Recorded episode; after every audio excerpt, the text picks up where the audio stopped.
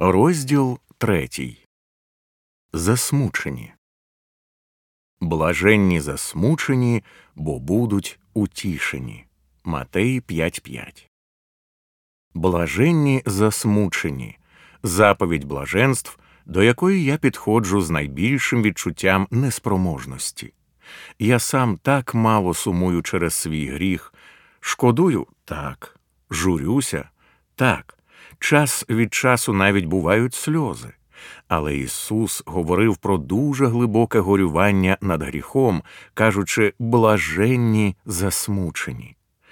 Коли ми підходимо до цієї теми, потрібно пам'ятати дві речі. По-перше, ці ознаки мають бути характерними для всіх християн.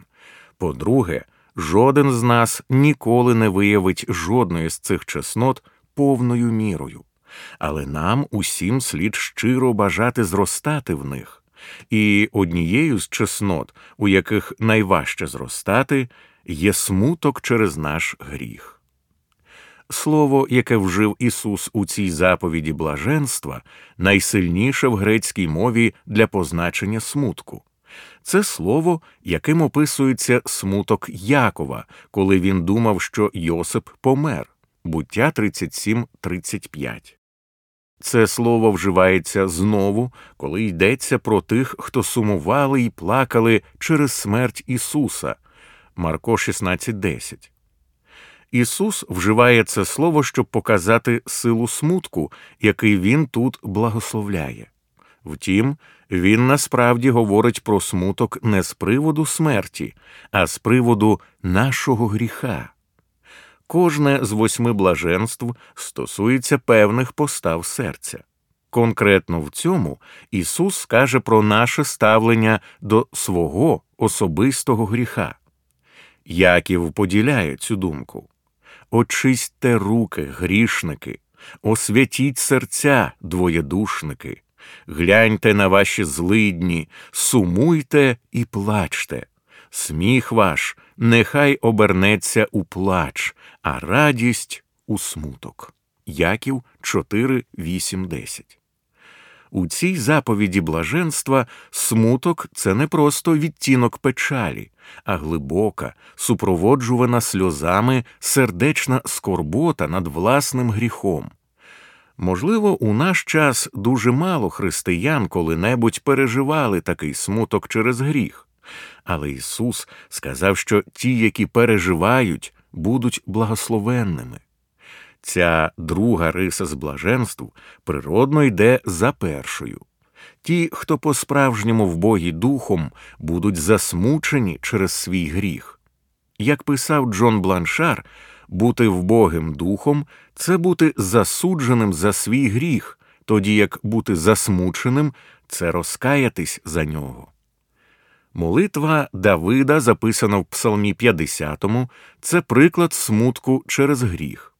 Але перш ніж ми поглянемо на цю молитву, згадаймо, що її викликало, як це описано в 2 Самуїла 11.1, 12.15.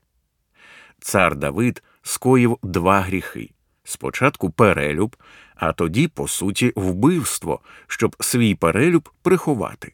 Бог послав пророка Натана, щоб викрити його, і у своєму майстерному обвинуваченні Давида Натан двічі вжив слово зневажив.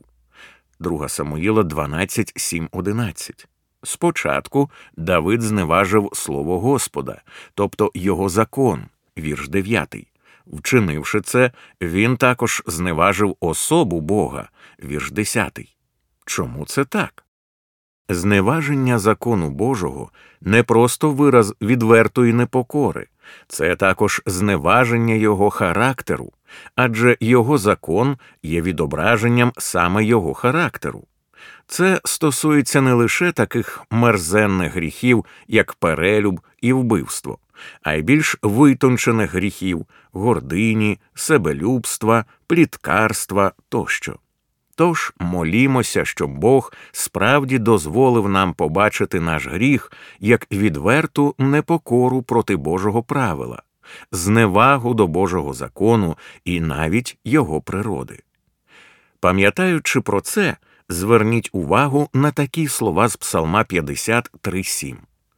Помилуй м'я, Боже, з милости Твоєї, з великого милосердя Твого зітри мої провини. Обмий мене повнотою від вини моєї, очисть мене від гріха мого. Провини бо мої я знаю, і гріх мій завжди передо мною. Тобі, тобі єдиному згрішив я, і зло на очах твоїх учинив я, щоб ти у вируку твоїм був оправданий і правий, коли будеш судити. Я ж у беззаконні народився, і у гріху зачала мене моя мати. Давид визнав обидві свої провини, фактичні гріховні вчинки і беззаконня, зле серце, з якого випливали його гріхи. Відтак він визнав, що був грішним від народження, він грішив, тому що народився грішником. Але, можливо, найважливіше речення в його молитві таке Тобі, тобі єдиному згрішив я. Кожен гріх є насамперед гріхом проти Бога та Його закону. Ми можемо кривдити нашого ближнього, але порушуємо ми закон Божий. Ми грішимо проти слави Божої. Ми так ніколи й не побачимо серйозності нашого гріха і не засмутимось через нього, поки не побачимо, що цей гріх проти Бога. Невміння побачити, що наш гріх спрямований насамперед проти Бога, це, я вважаю, є причиною того, чому ми переживаємо так мало сердечного смутку через нього. Ми схильні розглядати наш гріх першою чергою з точки зору його впливу на нас. Гріх змушує нас почуватися винними, а ми не любимо почуття провини. Далі ми можемо розглядати свій гріх з точки зору його впливу на іншу особу. Наприклад, ми могли зашкодити її репутації нашими плітками чи недобрими словами, але ми просто хотіли б забути про це і рухатись далі. Ми не бачимо, що наш гріх перш за все проти Бога. Саме Його закон ми порушили, саме Його святість ми осквернили. Через це Бог ненавидить наш гріх, Він не може дивитися на нього байдуже. Пуритани мали трохи каламбурний, але дуже значущий вислів. Вони говорили про гріховність гріха. Що робить гріх таким гріховним? Той факт, що він спрямований проти Бога. Доки не збагнемо це в глибинах наших сердець, ми ніколи не сумуватимемо через наш гріх. Ось чому Давидове зізнання тобі, тобі єдиному згрішив я таке важливе. Описавши серйозність свого гріха, Давид переходить до способу порятунку від нього. Жертви Богові дух сокрушенний, серцем сокрушенним і смиренним ти, Боже, не нехтуєш. Псалом 50, 19. Визнавши серйозність свого гріха, Давид був глибоко скрушений і щиро каявся.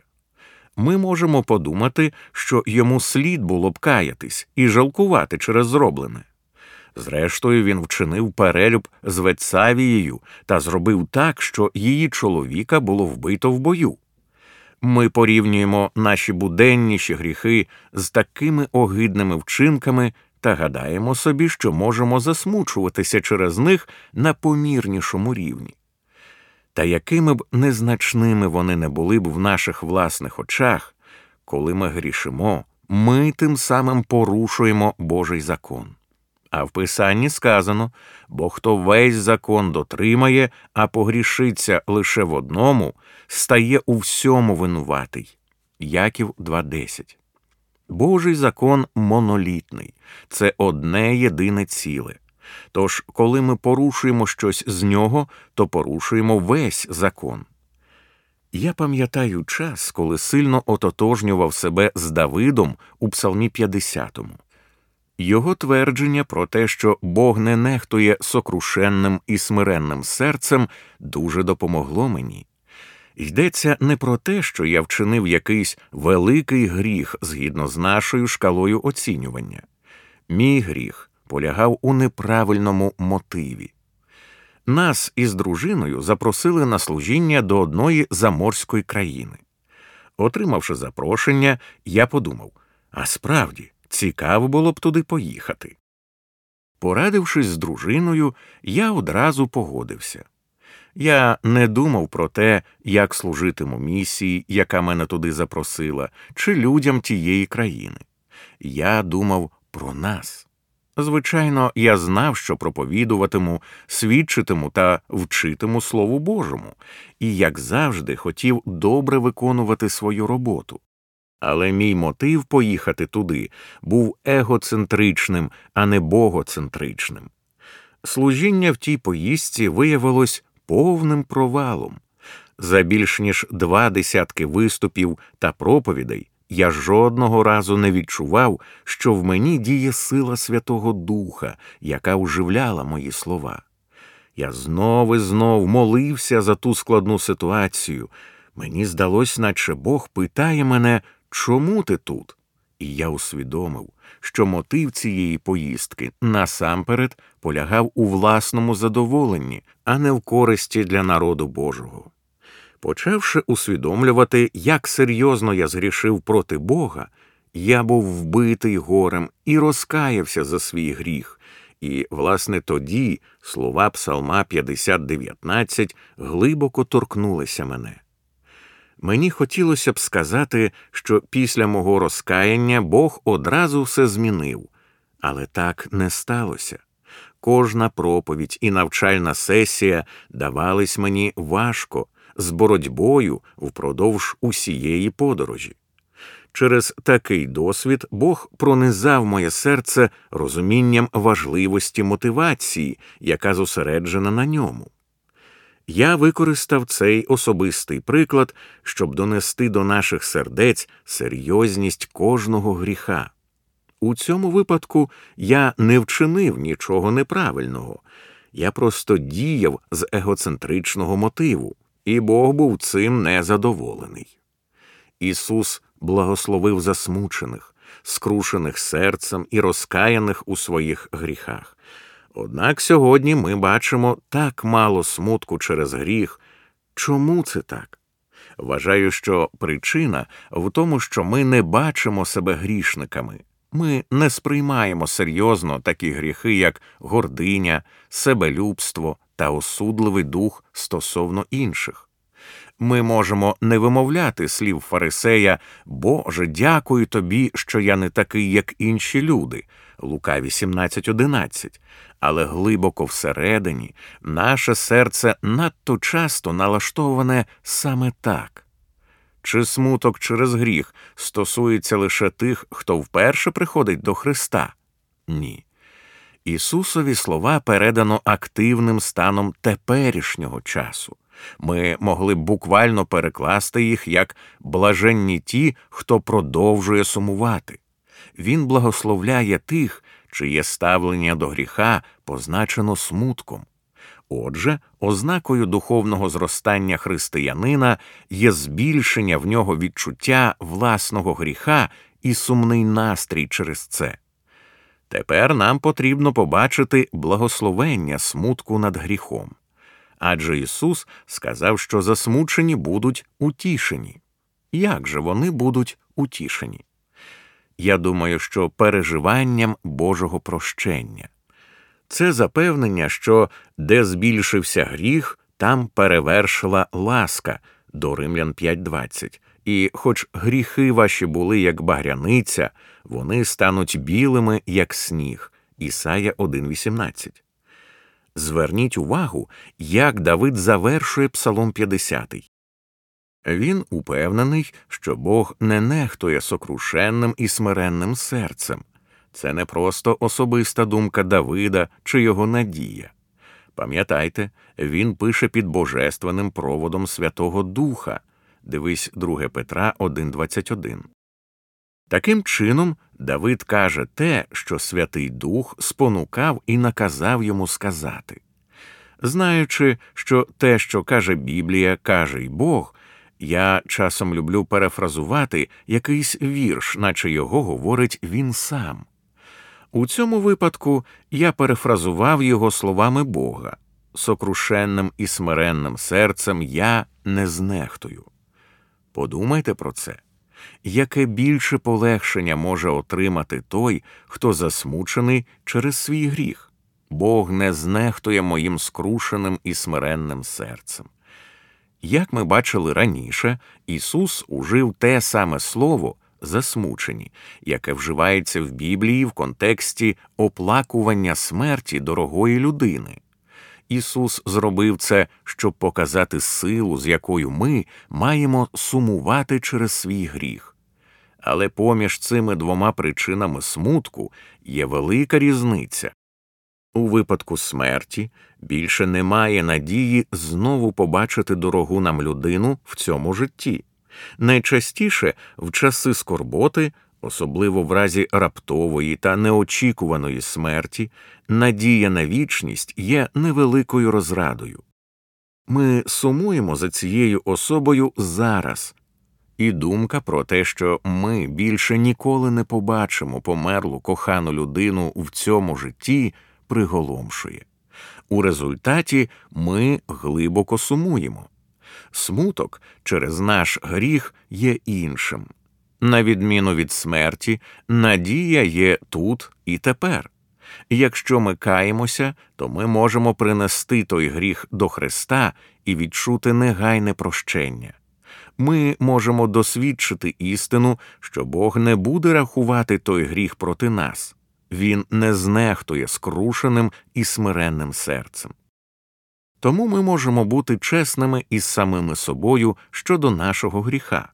Нам не потрібно применшувати його або намагатись виправдати себе.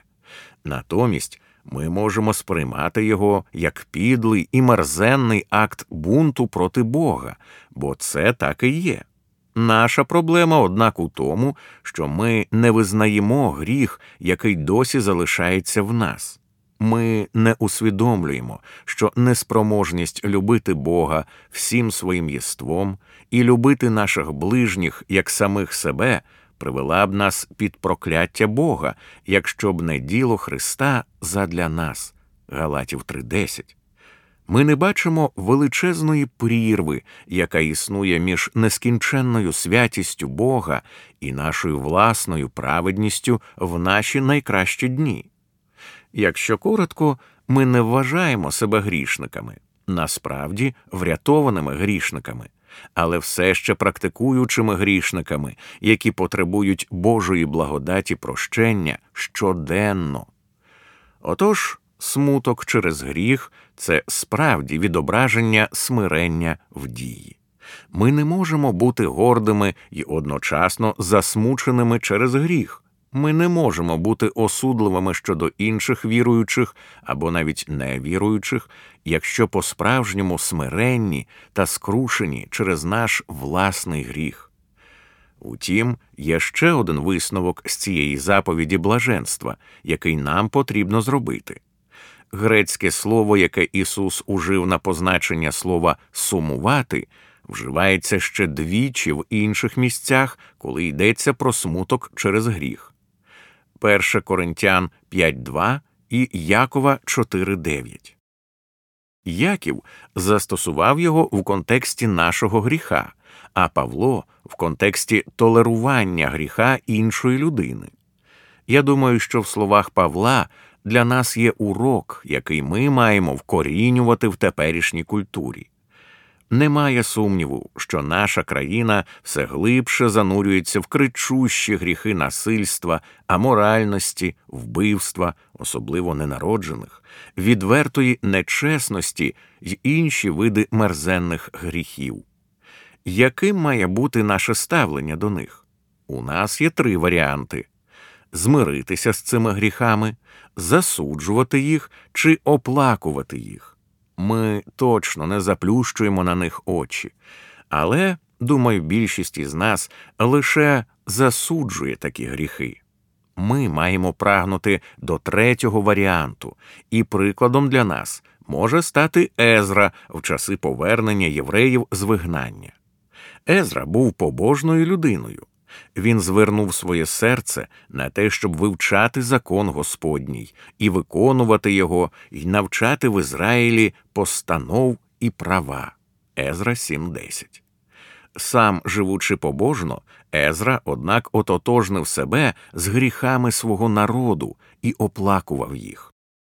Коли він довідався, що євреї, які повернулися з вигнання, почали одружуватися з ідолопоклонниками, то роздер на собі одежу, вираз глибокого смутку, і молився Боже мій, я соромлюсь і стидаюсь підвести обличчя моє до Тебе, Боже мій, бо беззаконня наші розмножились понад нашу голову, і провина наша сягає аж до неба.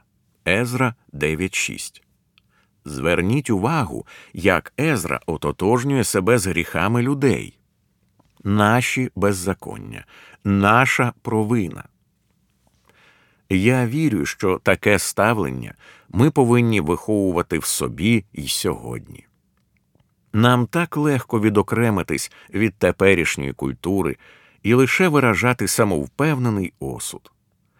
Але ті з нас, хто перебуває в глибокій скорботі через власний гріх, цього не робитиме.